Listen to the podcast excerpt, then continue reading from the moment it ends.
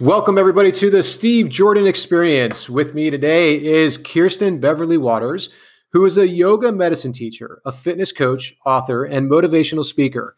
Kirsten is known for using her innovative movement methods to bring a modern approach to yoga's ancient wisdom. Teaching movement through the lens of mental wellness and whole body health and spiritual groundedness, she helps others find their sacred body and soul connection. And I am sure she will do that for us today. Welcome, Kirsten, to the show. Thank you for having me. Well, it's a pleasure. So, Kirsten, everybody has a story. I feel like, especially in this fitness space and uh, yoga space, they came from something that was uh, life altering or changing. Was there something that got you involved in this space, or was it something that you always had an attraction to from a young age?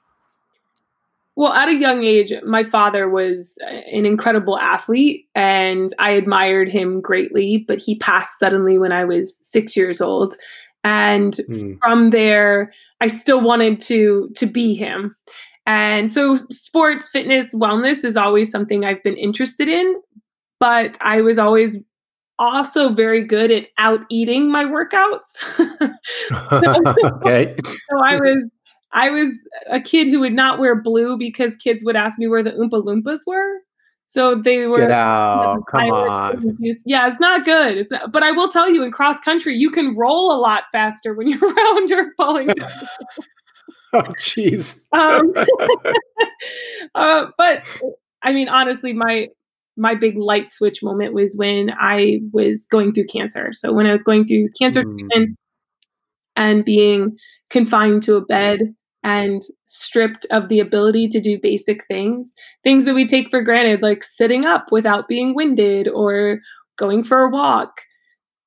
I started to really reevaluate what movement, what nutrition, what health really look like because I, I don't think I ever really connected all of the dots to say this is what true wellness looks like. And especially in this day and age, there's so many different versions of what someone might tell you wellness looks like. For some people, that may be like rip shredded abs. Another person, it's I want to be healthy. I want to feel fit. I want to wear a bathing suit confidently and be able to chase my kids and do do fun things.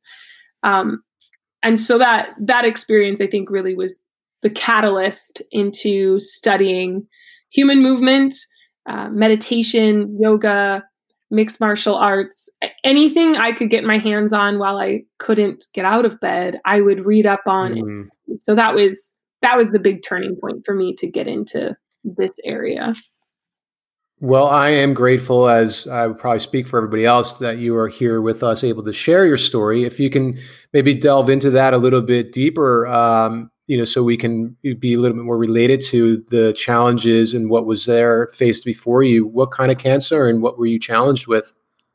So I had breast cancer, and um, I really believe that it wasn't breast cancer because I was so young. I was only 21 years old it did they did find it in my uterus as well and and uterine makes more sense for for my age but regardless it's it's staged and determined based on where they find it and they found it in my breast.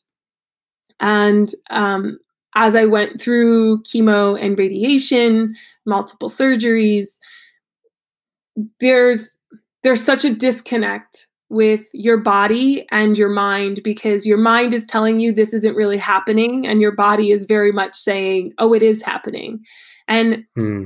very strong-willed and determined but there comes a point where you have to surrender and not surrender in a give up sense but surrender to the vulnerability of the experience and there was a, a hmm. amazing patient who i met that did yoga and meditation. And one of the things she found while we were sitting in treatments together was how alone I felt, how isolated. And she started talking to me about meditation and and what happens with healing the body through the mind and and through the breath and through energy and recognizing that it's not just what I'm feeding myself in the nutrients that's mattering. It's the materials I'm reading, it's the conversations I'm having, the communities I'm connecting with. And that that experience with her was that stepping stone to evaluating how I could best heal my body because mm. there are a hmm. lot of different treatments and there's a lot of different methods out there. But for me, the the best avenue was really focusing with a, a nutritionist to help me work work with my immune system. Um, I did stay on a rather ketogenic diet during my um, treatments because sugars fuel tumors. And so ketogenic diet has been something that more and more physicians kind of turn to. And I also had used intermittent fasting as well because after chemo, it really helped with resetting the immune system so I would get less in side effects and I could feel much more like myself, which sounds counterintuitive to think that, right, not eating would make you feel better. But there's a, a whole science there that we won't get into here, but was definitely huge in in the healing process for me. And then just sure, there's We've had several guests on here, not to interrupt, but just to talk about ketogenic diet that are uh, very proactive and and um, advocates of the of the ketogenic diet, and I, have seen it for myself as well, and um, and I've heard a lot of amazing stories of recovery like yours, and then as well as the intermittent fasting. I think of all the the amazing authors and best-selling authors in and around the nutrition space, many of them have their own unique way of approaching nutrition or whatnot because it's so variable. Mm. But there's one common component to all of that is that they all believe that intermittent fasting is real and it works. It helps to reset your body um, to just make it very simple. So um, that's I just wanted to bring that up because those people that have been listening, uh, several of these episodes, you know, we're now on like 115 episodes, but after you know several of them we talk about it. When you start hearing the same thing over and over again by different people of all different walks of life and experiences like yours you know you start to hear that then it's, it's like wow okay this makes sense. And i you know whether you know the science or not like you could just take it at the surface. No it does so it, it, definitely works. I have been intermittent fasting for almost 10 years without even really knowing the science and what its potential was. Um, and I do that every night. So if I eat dinner at seven o'clock, I don't have anything or ingest anything other than water until 7 a.m. the next morning, at least. So I always do it like a 12 hour or 14, 16 hour uh, fast intermittent fasting. And then I just eat in this short window. And it's helped me. I haven't been on an antibiotic in 16 years, um, maybe even slightly longer. And I maybe just get a rare cold, maybe once a year, just a seasonal cold, but I fight it with, uh, you know, just natural ways. It lasts for just a couple days, but that's it. And I feel amazing, great energy. So I share that only to enlighten people that you don't have to recover from cancer, but it's about, and this is what I want to kind of talk to. It's a nice segment to obviously you helped yourself in recovery. Let's talk about this in prevention, right? So eating like this as well as like we don't need to wait for you know god forbid something like that but we can take the steps now to prevent something like this from happening or if something like this from happening from it being really exacerbated or worse so make if you wouldn't mind comment on the preventative component to all this and the lifestyle that you now that you created there and that you now that i'm assuming you live still Yes, um, absolutely. I mean, pre- preventative now is is the what I work with athletes and students discussing because I I want to back up with one small thing because I I have found over and over with cancer patients that I work with that they'll say, I don't understand. I've been vegan my entire life. I've never had red meat. I do all this stuff and I got cancer. I've done all the quote right things. So I do want anyone who's listening, if they have been diagnosed with cancer and they have lived a very healthy lifestyle, not to pile on guilt and shame on themselves that it is something that they did. But to your point, there are a lot. I'm glad you made that point. Thank you. That can be prevented as working through a healthier lifestyle. So we just want to I just like to separate that because I've had so many conversations with patients who are who felt that they've been doing all of these things and then still ended up with cancer. So there are many factors in the cancer category or disease category. But when it comes to prevention, our body is always talking to us, and our ability to understand its language is fascinating to me because it feels like our language is speaking French, but I speak English. like mm-hmm. translation because of years of bad habits, right? Like if we have all these bad habits of emotional eating or just boredom eating or snacking on salty or sweet, whatever it may be, overindulging, it's hard to break that connection, first of all, that repetitious thought pattern and behavioral pattern and reintroduce and introduce something such as intermittent fasting or ketogenic diet, whole food, whatever um, specific that they're working on. And so we have to sit with what's happening in our body as we're making these transitions, which is why I'm a, a, big proponent of journals. I know people hate writing things down, but the truth is when you write something down, it's real. right? Like you can't you can't ignore it. If I write down the foods that I'm eating, how many times I've had athletes who are like, I didn't write the the five M and M's that I ate. I'm like, no, write five M and M's that you wrote because you are mm-hmm. denying something. There's a reason you're not writing it. You feel guilt, you feel shame. So it's going back to these these patterns, and we can start to listen to it. How many times do we eat too quickly, and then we don't realize that we were actually full and we overeat? And so the the preventative piece that we can take from this is learning how to listen to our body, learning, noticing what happens when you eat foods and certain spices. I mean, I didn't know for years that I was allergic to onion. Never knew it. Like, but I, like you have to take these these tiny amounts, these tiny cues um, from our body, and also know that our body, as our body evolves, our nutrition is going to evolve. Our movement mm-hmm. evolves. We don't all still eat baby food. We don't all still crawl and so I have a lot of people come to me like, ketogenic has always worked and now it's not working. Well, maybe you had a major surgery or maybe you had a major illness and it changed your metabolism. It changed your cellular makeup. I developed allergies after cancer that I never had in my life. Things change, mm-hmm. we evolve, and we're exposed to environmental toxins and um, relational toxins. They're all things mm-hmm. that start to affect our, our body and our nervous system. How much stress are you under? These things are going to change the way that our body is responding. So, preventative yeah. takes a lot more time. And I think that's sometimes why people are always looking for that quick fix and they jump from place to place. So, patience is going to be your biggest preventative key, is patient in whatever it is that you decide to employ. Sure, patience is a virtue, and it's uh, cliche, but it's there for uh, a reason. Virtues are are very strong, and we need to be able to uh, harness the power of those virtues. And there are ways to practice patience, and uh, this is again another opportunity for you to share in how you do that and how you help coach your uh, peers, clients, and those that follow you. What is your best method that you would recommend for our listeners to practice patience? I mean, my my practices are rooted deeply in in meditation or mindfulness, um, mm-hmm. connecting breath and allowing thoughts to freely come and go. Um, part of what helps myself and helps a lot of athletes that I work with in, in, yoga, between the hours of 3 and 6 a.m. are considered sacred hours when our ego is our weakest and we're most in tune to our greatest intuition, our highest self, our deepest consciousness.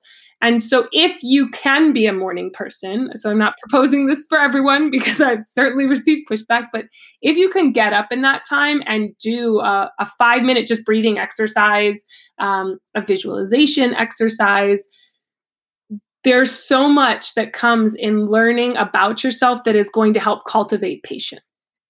Because mm. when you sit there when your ego is not fighting you and telling you all the to-do lists and agendas that you need to do you can be much more patient with what's arising the emotions you're feeling maybe the soreness you're feeling from the workouts that you're doing. You can be really intuitive to what's happening in your body. And throughout the day i have seen a shift in patience versus waking up because the alarm is going, you've hit snooze three times, you already feel rushed, you've already set the tone for your day that there is no patience. You, don't have patience for anything from the moment you heard the buzzer to brushing your teeth, getting ready. if you take just five or 10 minutes earlier for yourself, even if you're not a morning person, it will pay dividends in how you feel, how you are productive, how you move, how you breathe, how you eat, how you interact. Yes, I uh, I wholeheartedly agree. So I need to share this because I'm proud of doing this, and it's something that I want to share the uh, and hopefully influence listeners.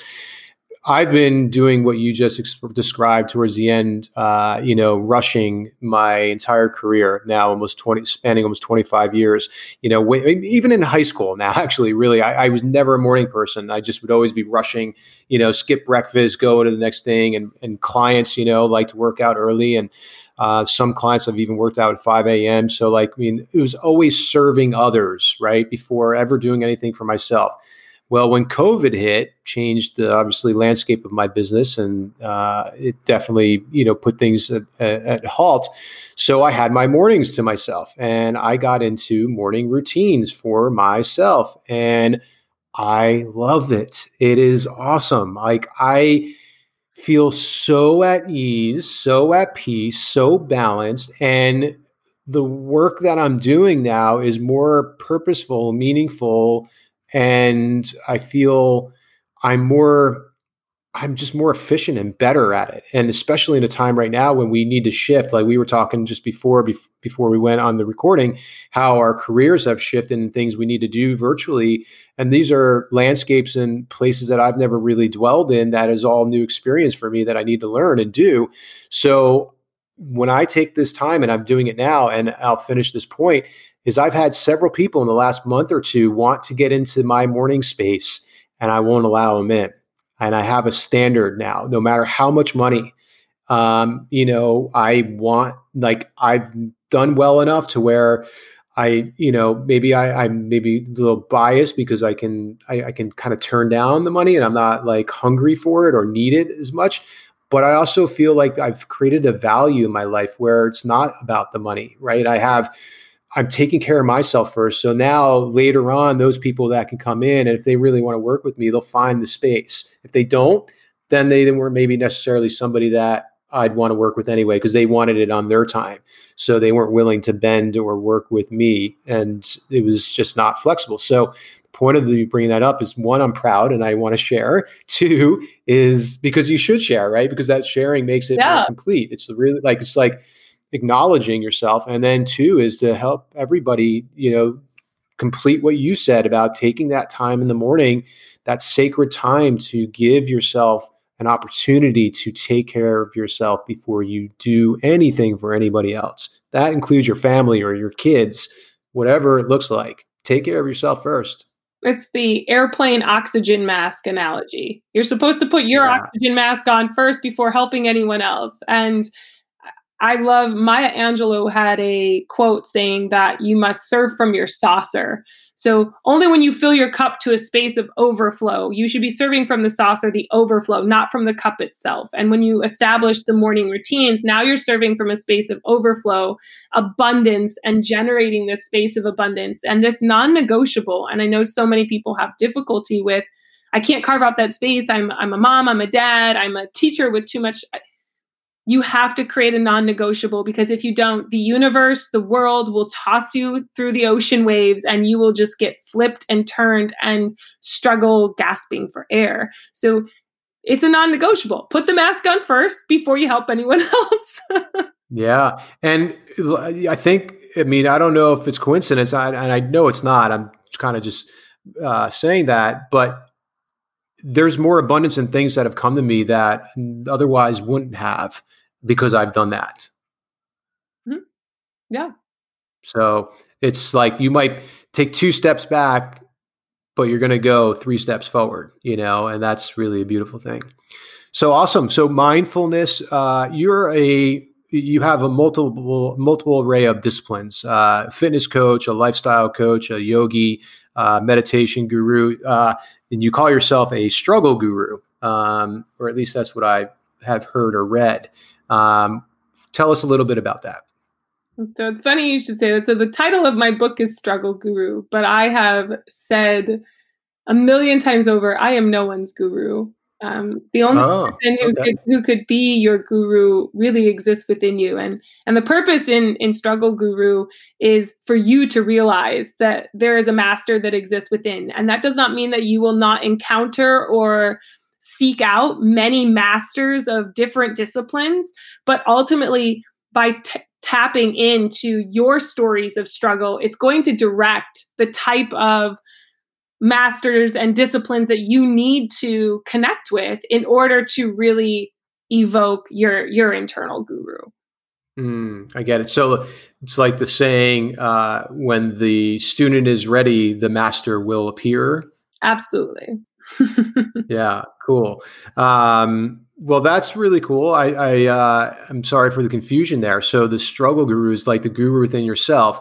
Um, and i you know people have kind of labeled me sometimes as guru and i also felt kind of funny with that. And like i know that a lot of yogis who are out of ego not or not within ego also feel that as well. Many of those that are in ego and egocentric tend to think that and and live in that space. Um, and it's a it's a you know kind of a it's a weird kind of dichotomy there because people look up to us, you know, very important people. As you said, you work with athletes and other influential people uh, who expect you to know the answers or want the guidance from you.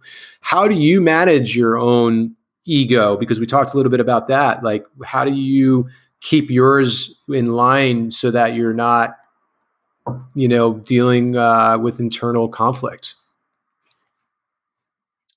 You mean stay grounded so that I don't get a big head about being a guru? Yes, or no, like uh, saying grounded uh, within your own ego, right? So everybody has an ego, regardless whether it's you, me, or I mean, everybody on this world in the world has an ego.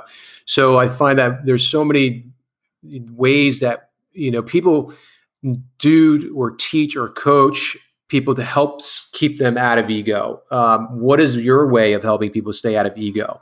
Because I know that people are listening we're thinking about what we were just talking about ego um, you know it's a conversation that comes up often like staying out of ego when you want to do your best when you are altruistic when you're giving and sharing when you do it from the heart. We commented on that a little bit earlier.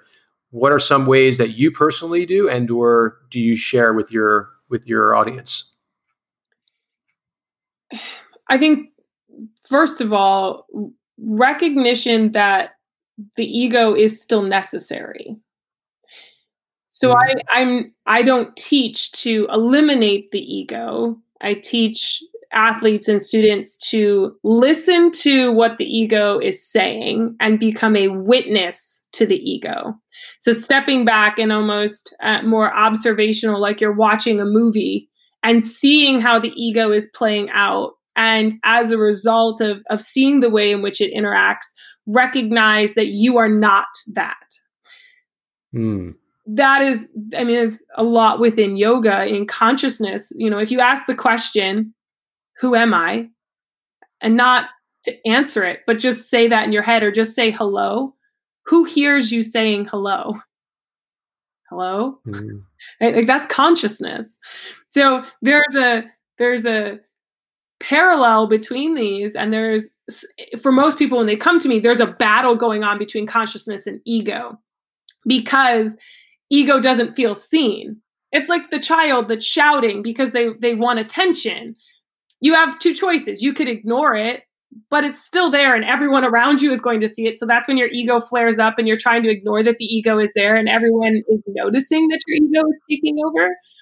Or we can become an observer of this and then consciousness can start to take over in a way of okay, I see you ego but you are not the one in charge of this experience, right?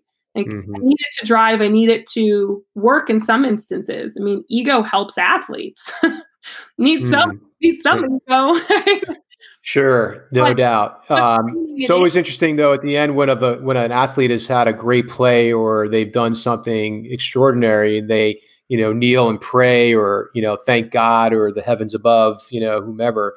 That sort of seems like it's out of ego, right? There's something that is also driving them. Absolutely. I mean, and I think what it comes back to is on, in order to examine ego, you have to examine your beliefs. You need to mm. look at what your roots are. um, you know, for me, a lot of that is is deeply spiritual. So I look at things that build my character and that I want to work towards. You know, service is always something that I want to work towards. Am I doing this? I'll ask the question like, is ego telling me to do this because of money, for example, right? Or am I doing this because this works towards a higher act of service? And the benefit is that I also get paid well for it right? Mm-hmm. And I'm not saying that I am above taking jobs or haven't taken jobs before just solely because I'm like, no, but I need the money for doing it. Um, but coming back to that belief system, that belief system is your guide. That is going to drive you, and that's where the athlete is praying, kneeling, or you know, pointing to God. That's still a huge part of what is driving them. We might see it as they're doing it for fame.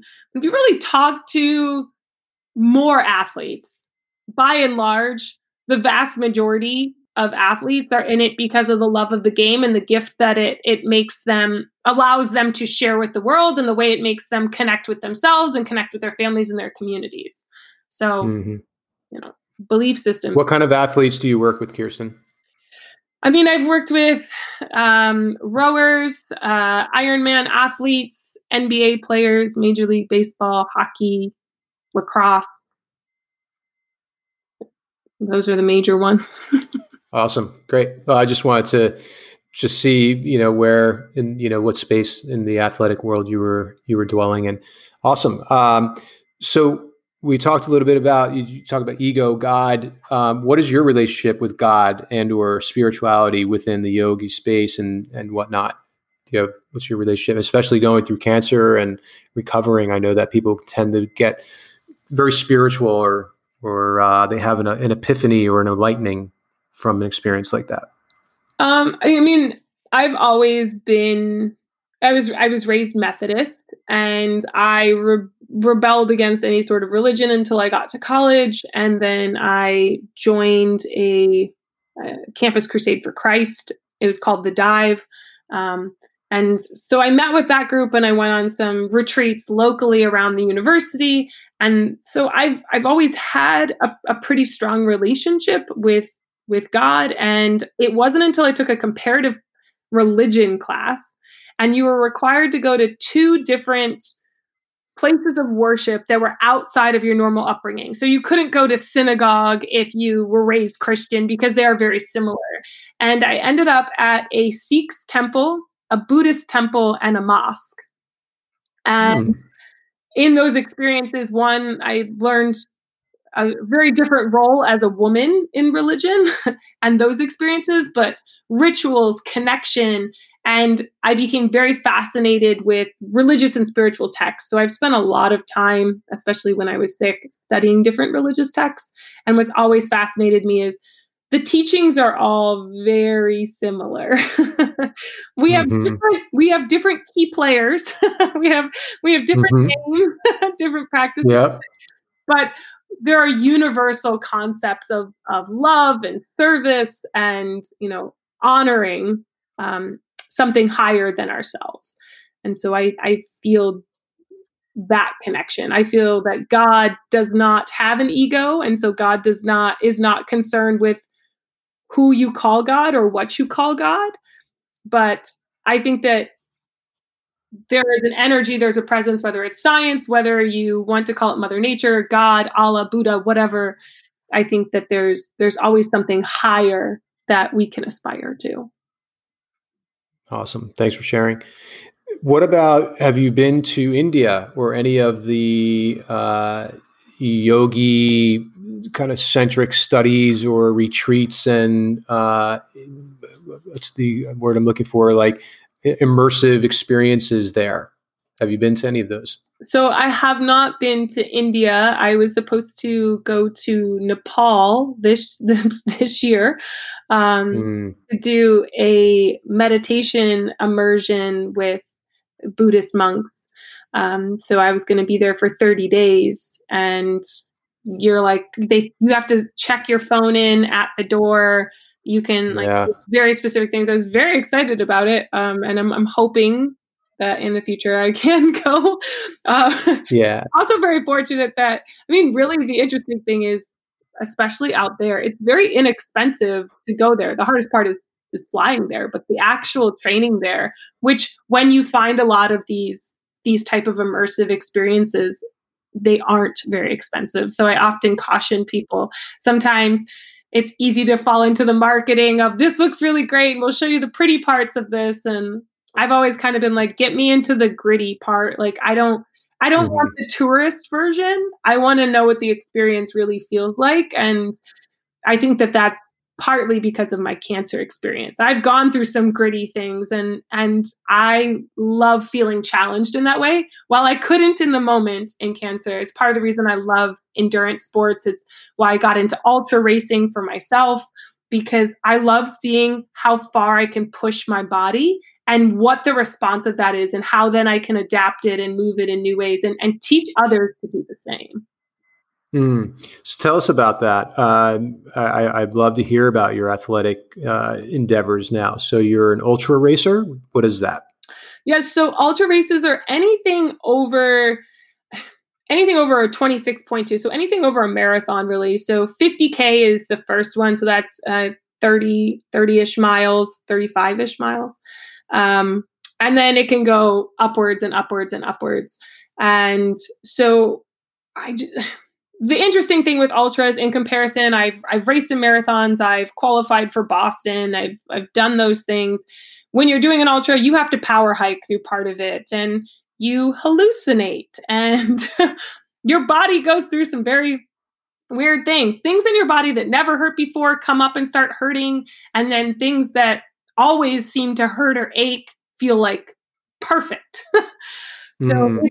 It's, such a unique community of people who love to push the limits and explore but i think that people are pleasantly surprised by the various body types experiences and professionals that show up to to the events. So it's always an interesting uh, community of people to be around and i really appreciate that. Plus being an i love hiking, running, moving in the dark, um, because the headlamp is very specific and you have to be so focused, and it becomes very meditative for me because you can truly block out the rest of the world, and only that moment, that breath, those footsteps matter. What drew you to ultra running and, and, and not anything else like cycling or swimming? Or um, other endeavor? You know, it's funny. Well, I've been a runner my entire life. My father, who was a wonderful athlete, he was one of very few at the time when he was growing up who broke the four minute mile. Um, oh, no kidding! So he is with Robert Bannister. Yeah, so he's a like very he was a very fast man, like all legs. wow, that's so, super cool. So yeah. that, I've used that example in so many like shares of like you know as soon as Robert Bannister broke that, which was uh, at one time and unimaginable, and then once he did, within two weeks, like 10 other people broke the four minute mile. So tell us a little bit about that if you know anything about that experience that your dad shared with you. I mean, I don't remember a lot. I just know that there are a lot of pictures of him from newspapers clippings, like when it mm. happened. Um, his pictures cool. still up in his high school in um, New Jersey. And I mean, where in New Jersey? He was outside, he was in Livingston, New Jersey. Get out. I grew up in Clark, New Jersey, which is like the neighboring town. Like the high schools are regional high schools. Like they're they're interconnected, even though they're in different towns. They're like part of the same unified part. Wow, that's funny. Yeah, that's great. What's what's your dad's last name? Beverley. Beverley. Okay, and what was his first name? James. James Beverley. Okay, so I know a couple people that uh, that went there. I'm gonna throw it out there, James Beverley, and see if yeah. they they know him. That would be funny. Small world. He was like part of what I would see in newspaper clippings is he had a newspaper route and he would run the route with the newspapers and throw them. Uh-huh. So like he was just he was always running, always running, which uh, yeah, it's, how I Very cool. running. I wanted to be, you know, just like him. However, I am proportionately not anatomically designed really. I have short legs and I'm all torso. I am 5'11 mm.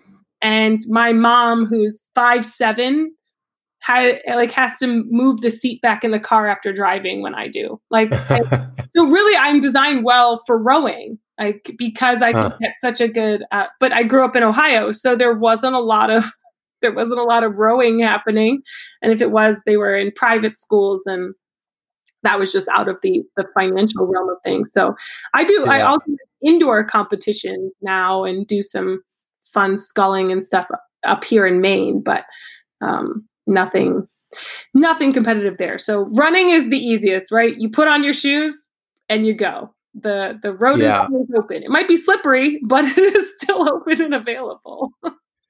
For sure, for sure. So I, I love running too. I love the way it like recalibrates your body as well, just in the way that we're supposed to. We were designed to move. You know, we're are, are we're runners, and, and we are distance runners. Uh, we were born to run, uh, which is an awesome book. I was like, that's um, just being, yeah, that's why I brought it up. And it's uh, you know, it's we, are designed to, and I always find when I get into a, a running routine uh, which I go in and out of. I just like to always change things up to keep the variability and the body ch- uh, shocked, if you will. It really like feels good. Everything feels balanced. Um, you know, people are always, oh, it's you know hard on your back or it's hard on your knees or you know people that that run don't age well. It's hard on your skin. Like I've even heard that. I don't know. That's, that's an LA thing. Like women worrying about running because it's going to like give them wrinkles. I'm not kidding. Uh, that's not true, um, but that is stuff that I've heard and you know through the years. So um, yeah, it feels good to run. It feels good to walk and run like that and move your body. So very cool. Um, so you're you're living in this like legacy of your dad, but also like still maintaining this memory of him and you know keeping his legacy alive by running. This probably also he'd be very proud, I'm sure, to know that you were doing that and continuing that in the in the gene pool that you have of him. Yeah, I mean, I that's part of the reason as I've grown older, I always felt like going out there was my time with him, so I could connect mm. connect with him and. I've had many runs and many races where I I felt his presence there and and and could just I mean, no. I mean, there have been a couple times where I felt like he gave me a swift kick to the behind. like, this is your time. You need to go now. yeah. Yeah. Yeah. But, awesome. Uh, Good. So, share with what you're up to right now with the audience so that we can stay connected with you. And uh, obviously, people have probably grown very fond of you over this uh, short conversation here, um, as I have. But what is, uh, what are you up to? What are you doing? How can we be in your world, your coaching, your teachings, your your your being, your way of being, and who you are to be influenced and, and inspired by you.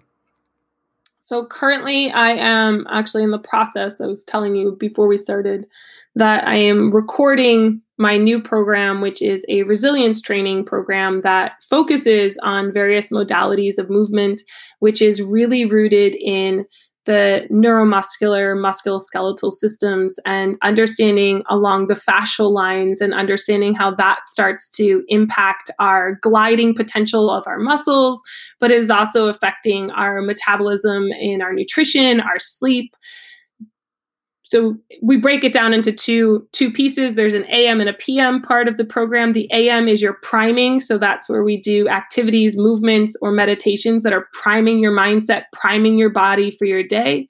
And in the evening the pm program is more passive and this is designed to downregulate the nervous system so that you can metabolize your day metabolize the movements and experiences you've had in order to really regenerate and um, re-energize for your next day.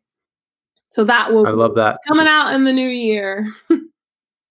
Very cool. I love that. And then you have your book as well. Yes. So Struggle Guru is out. I have an ebook format and uh, paperback. You can find it pretty much on every site: Amazon, Barnes and Noble, Target, all of them. Or you find it on my website as well, which is just kbwaters.com.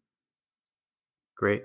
Uh, you mentioned something about mindset in your in your previous program, uh, and I want to discuss that. Uh, mindset, in my opinion, is super important. It's a, I think, more important than even movement at times because if you don't have the right mindset, uh, you know, you can't necessarily achieve what you are doing if you don't have purpose or if you don't have a intention which is created in your mindset then movement just becomes movement without anything. And sometimes movement can create intention. So it sometimes serves as a dual purpose but i want to talk about the importance and what you do and how you coach your clients to be able to create a better mindset for their well-being. So this is where i employ the power of om so, Om chanting is often used in yoga, but Om for my athletes, for my students I work with, actually is an acronym that means observe the mind, move the body. So, by observation of the mind, by spending time in our mindset, it will give us the cues and and the direction in order to move the body. So, I agree, absolutely. We get so hung up on movement that we don't spend enough time in our mindset people think that if I do all the workouts, that it'll declutter my mind or it'll end depression or it will do all of these things. You have to do the hard work in the mindset training. I don't think enough mm-hmm. people spend enough time in what's going on between the ears to move their bodies intelligently and to nourish their bodies in ways that are sustainable I think that we've gotten really good at quick fixes for a short period of time and then falling off the bandwagon and then repeating the cycle. But if we come back, and that's, I mean, that's the point of Struggle Guru. Struggle Guru says, let's examine the stories that we are telling ourselves. And by examining the stories that we have repeatedly told ourselves throughout our lives, it has influenced the way we breathe, move, and think. So ultimately, your autobiography influences your biology. And you can change that by changing your story, by changing your mindset. You can influence the way today looks and the rest of your life. Hmm. I like that. I've have never heard that before. I like that your autobiography can change your biography or biology. biology yeah. biology. Yeah.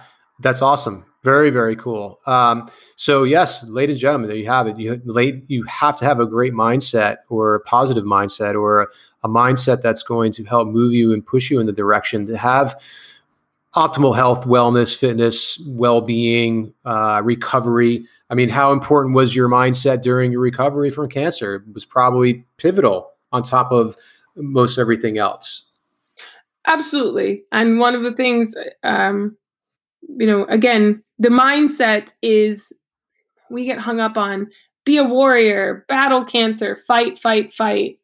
I like to remind people that we only have 100% energy within our system.